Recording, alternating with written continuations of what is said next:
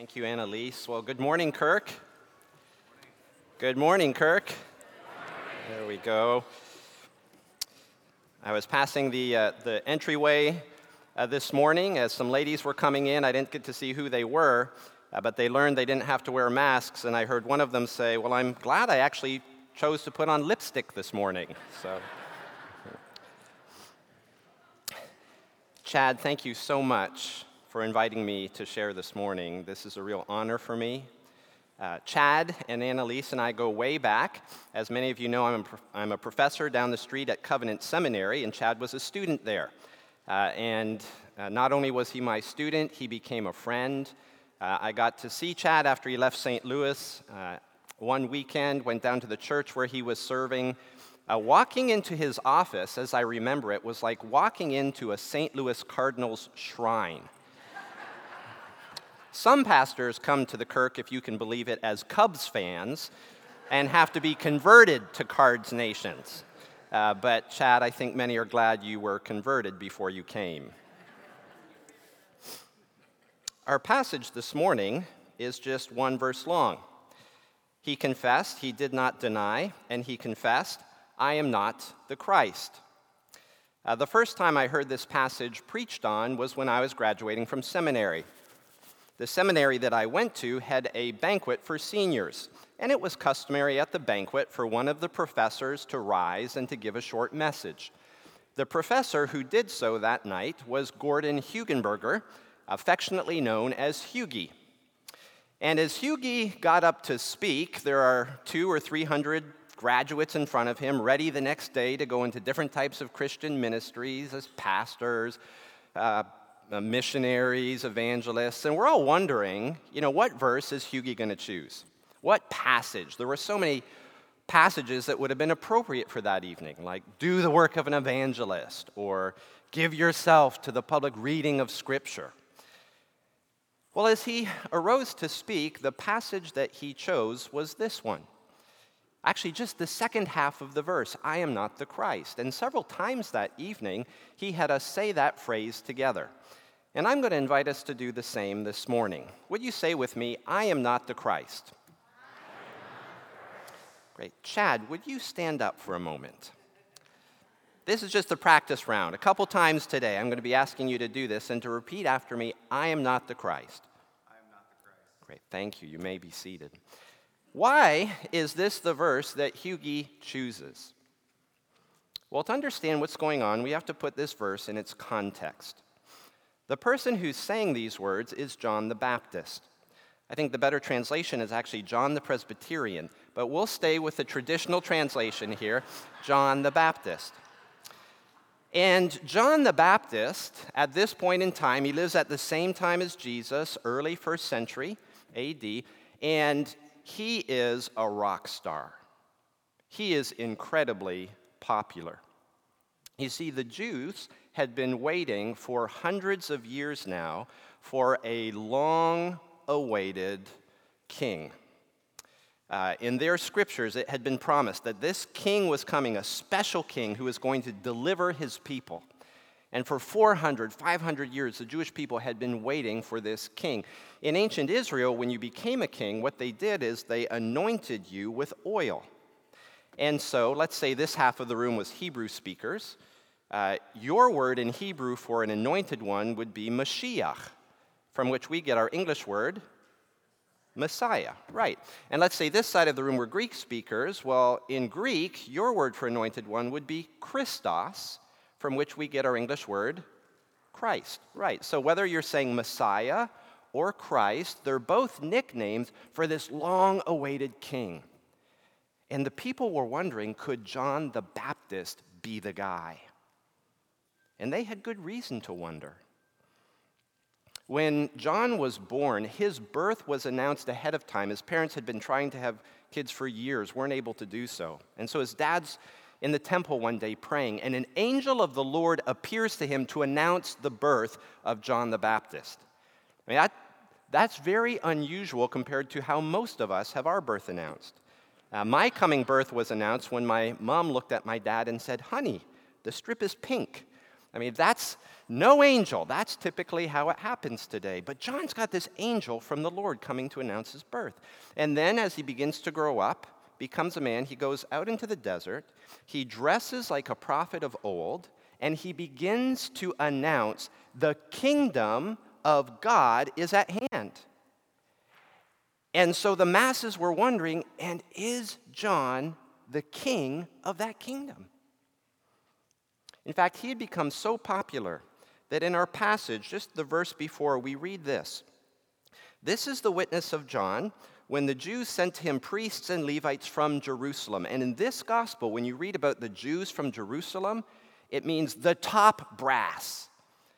Uh, if we were in a Catholic church, this would be like reading, and the Vatican sent a delegation to John saying, right?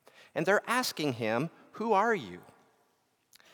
And the question behind the question is Are you the Christ?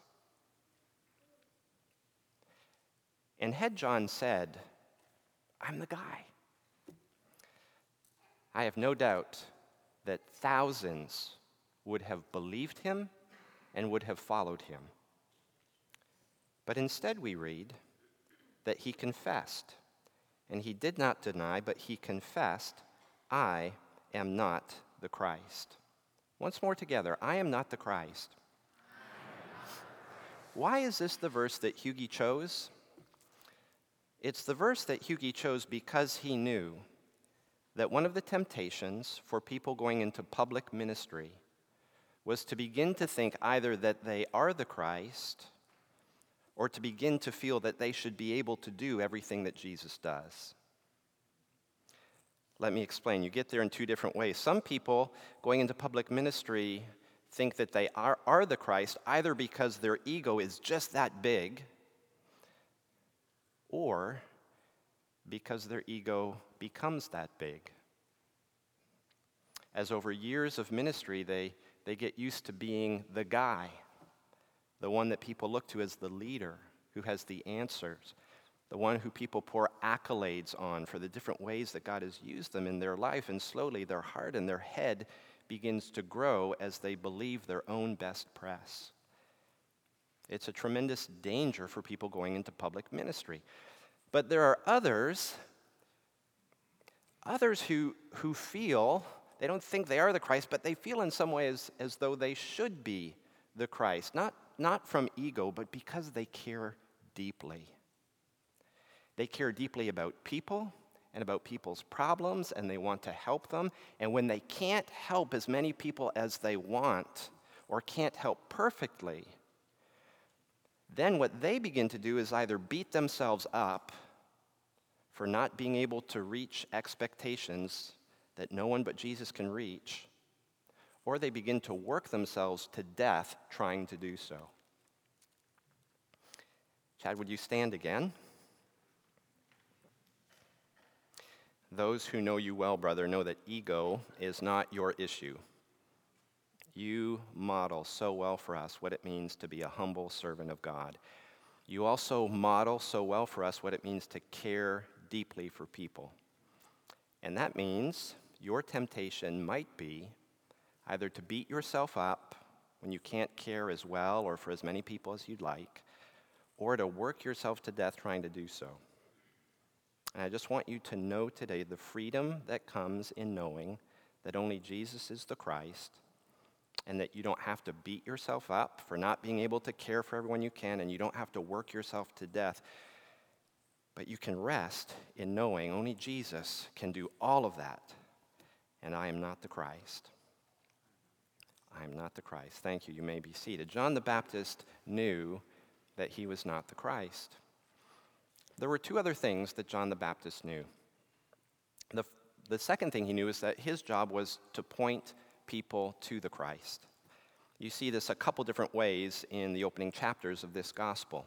Later on in chapter 1, John is standing there. Two of his disciples are with him, and Jesus walks by. And in verse 36, we read that John looks at Jesus as he walks by, and he says to his disciples, Behold, the Lamb of God. And John's disciples stop following John and become disciples of Jesus. Now, again, understand what's going on in context here. For these men to be disciples of John at that day and age meant that they were saying to John, John, we are going to hang on your every word. We're going to devote ourselves to your teaching. We're going to begin to form our lives after your life. Do you know how good it feels to have people looking up to you in that kind of way? I mean, I, I, personally have no idea, but they tell me this feels really good, you know, when people look at you like that. But John, he doesn't care. He actually doesn't want people looking at him that way, he wants people looking at Jesus that way. You see, because he knows, I'm not the Christ, it's not about me.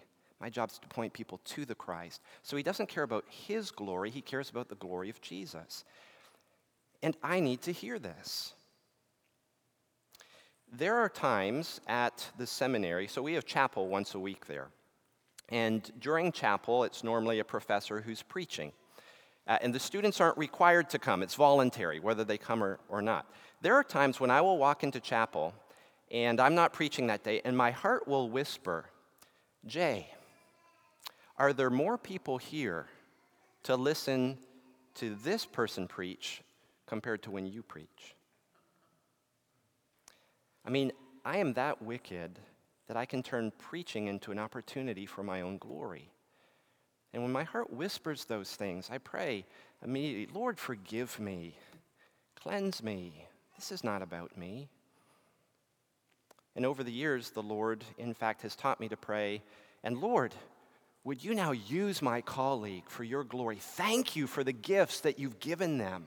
Thank you that they're about to proclaim and, and teach people who Jesus is. Use them to bring glory to your Son and to your name, because if we're followers of Jesus, that's what it's about.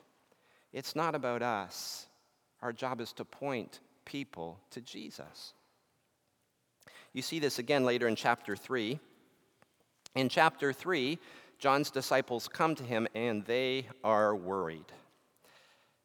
Uh, they're worried because, verse 26, they say to him, Rabbi, teacher, uh, Jesus, the one who is with you beyond the Jordan River, the one that you've been talking about, behold, he's baptizing, and all are going over to him. John, this is terrible. Jesus is becoming more popular than you. That's what they're saying. If this were today, they'd be like, John, people are liking his Facebook page, Jesus' Facebook page, more than yours. They're dropping you on Twitter, John. They're following Jesus now. This is terrible. And John probably didn't know whether to laugh or cry. I mean, they just missed it. So he says to them, verse 28 You yourselves have heard me say, I'm not the Christ, but I've sent before him. And then John uses the, the analogy of a wedding. He says, He who has the bride is the bridegroom, but the friend of the bridegroom, who stands and hear him, hears him, rejoices greatly because of the bridegroom's voice. And so this joy of mine has been made full. He must increase, I must decrease. In other words, he's saying, Guys, I'm just the best man. I'm just the best man. Years ago, my seminary roommate Gregor asked me to be the best man at his wedding. Actually, he, he phoned, he said, Jay, my brother in law doesn't like to fly. Would you be my best man? so I said, sure, you jerk. And uh, got on the plane the wedding was in California. The day of the wedding comes. I had my tuxedo on. I had those black patent shoes on. My hair was coiffed. I was on the verge of looking handsome. The ceremony starts 350 people in the room. I am right up front, almost center stage, Gregor center stage. I'm just three feet off center stage. And would you believe that as I looked out over the congregation, not a single person was looking at me?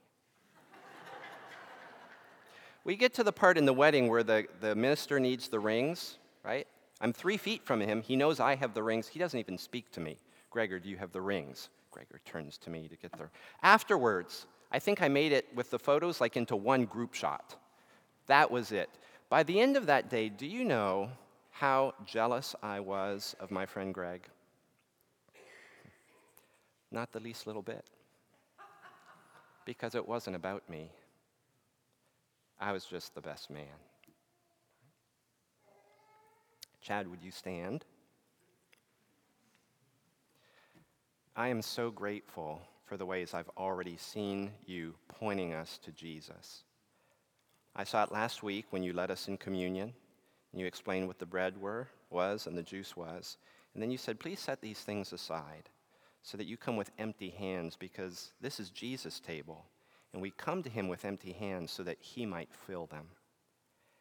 Keep pointing us to Jesus in that way, Chad. We are so thankful that that's your heart's desire to your dying day. Never, ever stop. You may be seated. There was a final thing that John the Baptist knew. He knew he wasn't the Christ, he knew his job was to point people to the Christ. He also knew the greatness of the Christ. You see this in chapter 1. Uh, after the delegation has asked him, who, who are you? He says, I'm not the Christ. Later on, they, they ask him in verse 5, 25, then why are you baptizing if you're not the Christ or Elijah or the prophet? And John answered them, saying, I baptize in water, but among you stands one whom you do not know. It's he who comes after me the strap of whose sandal I am not worthy to untie. You see what John is saying here? He's talking about the lowliest duty of the day. And he's saying that for me to stoop down in the dust and to do that for the Christ, that is too high of an honor for me.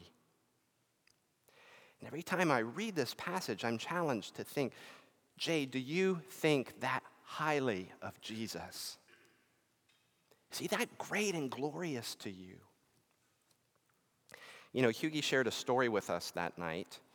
He said that uh, when he was a teenager, he went to a Christian camp. He wasn't a Christian himself at that time, but somehow he ended up at this Christian camp. And one day, he got into a debate with the, the camp counselor that stayed in his cabin, a, a man a few years older than him. And they, they were debating well, who is the Messiah? And was Jesus the Messiah? And somehow, in the midst of the debate, Hughie just at one point flippantly says, Well, what if I'm the Christ? And he told us that his camp counselor looked at him with an expression of profound sadness. And then a tear began to trickle down this camp counselor's face. And then he turned around and he walked out of the cabin, unable to say a word. And Hughie said to himself, If that man thinks that highly of Jesus, I must know who this Jesus is. Do we know the greatness of the Christ? You know, sometimes, even if we've been a Christian a long time, the greatness of Jesus' glory can begin to fade a bit. The brightness of his beauty gets a little bit less bright as other things begin to fill our lives and distract us. And if that's in any way happened, today is a great day to fall on our face before the Lord and to say, Oh Lord, would you please make the glory of Jesus great again in my heart and in my life? Would you make his beauty so bright that I'm willing to sacrifice anything for him? That I'll stay away from anything that might in any way bring dishonor to his name, and that I'll bend my interests and my priorities and my desires to bring glory to him. Because when you see the greatness of who Jesus is, it's so clear it's so easy to say, I'm not the Christ. And my job is to bring glory to the Christ. Would you say it once more with me? I am not the Christ. There's one final implication that I'd like to mention today. Let me get at it this way. Would you say with me now, Chad is not the Christ?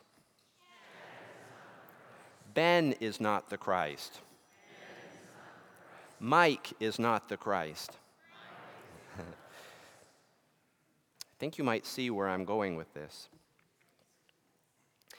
You know, a, a day of installation or ordination is a day of both tremendous joy, but for those being ordained or installed, there's also this incredible weight that comes. Uh, I felt this the day of my ordination. It reminded me of the day of my wedding when there, you, there's just incredible joy, but this incredible weight. I'm promising to love this person the rest of my life. Some of you may have experienced this holding, holding your newborn baby, this incredible joy, and yet this incredible weight of responsibility. And those being ordained or being installed, they, they feel that. We feel that. We feel that sense of who is worthy for these things. In the book of Hebrews, it describes Christian leaders this way it says, They keep watch over your souls as those who will give an account. That is to say, an account to God. And it is such a weighty thing, especially because those of us who enter into this role do so as imperfect people who recognize that we need the grace of God just as much as those that we're shepherding. It's perhaps no surprise that this verse in Hebrews finishes by saying, And so, church, as they lead you, let them do this with joy and not with groaning. With joy and not with groaning. What does it mean for us to respond to our leaders here in such a way that we bring them joy and not groaning? May I suggest just two things? It seems it, it would mean, at the least, that our, our first posture towards our leaders should be one of encouragement more than critique. Critique is so easy. But those in this role who feel this weight, please encourage them. They need your encouragement. A second thing it, it probably means is that we pray regularly for them. Our leaders here are praying for us. Can we pray in return for them? In fact, let me close with this challenge. I want to challenge you to choose at least one leader here at the Kirk. It could be a pastor, an elder, a deacon, a staff member. And I want you to commit to pray for them for the next year at least once a week. If you have somebody in mind, take a moment. Who might you pray for among the leadership here once a week for the next year, them and their families? And once you've chosen that person, I also want to encourage you send them a note this week, letting them know you're doing so. I would love one week from now to be speaking to Chad and to have him tell me, I got 30 notes this week of people who are telling me they're praying for me and Annalise and the kids once a week. Once more together, please. Chad is not the Christ. Ben is not the Christ. Mike is not the Christ. I am not the Christ. Jesus is the Christ. Praise God for that. Let me pray. Lord Jesus, we are so thankful that you are the long awaited King and that you have come to deliver your people from their sins. Thank you for doing this. Please make your beauty so bright in our eyes. Make your glory so great in our lives that we would humbly, gladly, joyfully bow ourselves before you, crying out, Hosanna! and praise to the King of Kings. We give you glory now. Amen.